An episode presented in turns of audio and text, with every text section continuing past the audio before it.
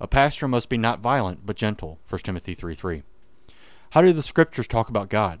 He is love. He is the faithful father and the husband of his bride, the church. He is the good shepherd.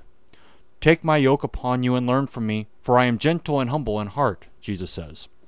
Several times in the Gospels, Jesus' disciples want to take violent action against those who oppose them. James and John wanted to call down fire from heaven because the Samaritan village didn't accept the gospel. Peter drew a sword and cut off the ear of one of the high priest's servants who came to arrest Jesus. In both instances, Jesus rebuked his disciples for their violent tendencies. They were forgetting that Jesus is gentle and humble in heart.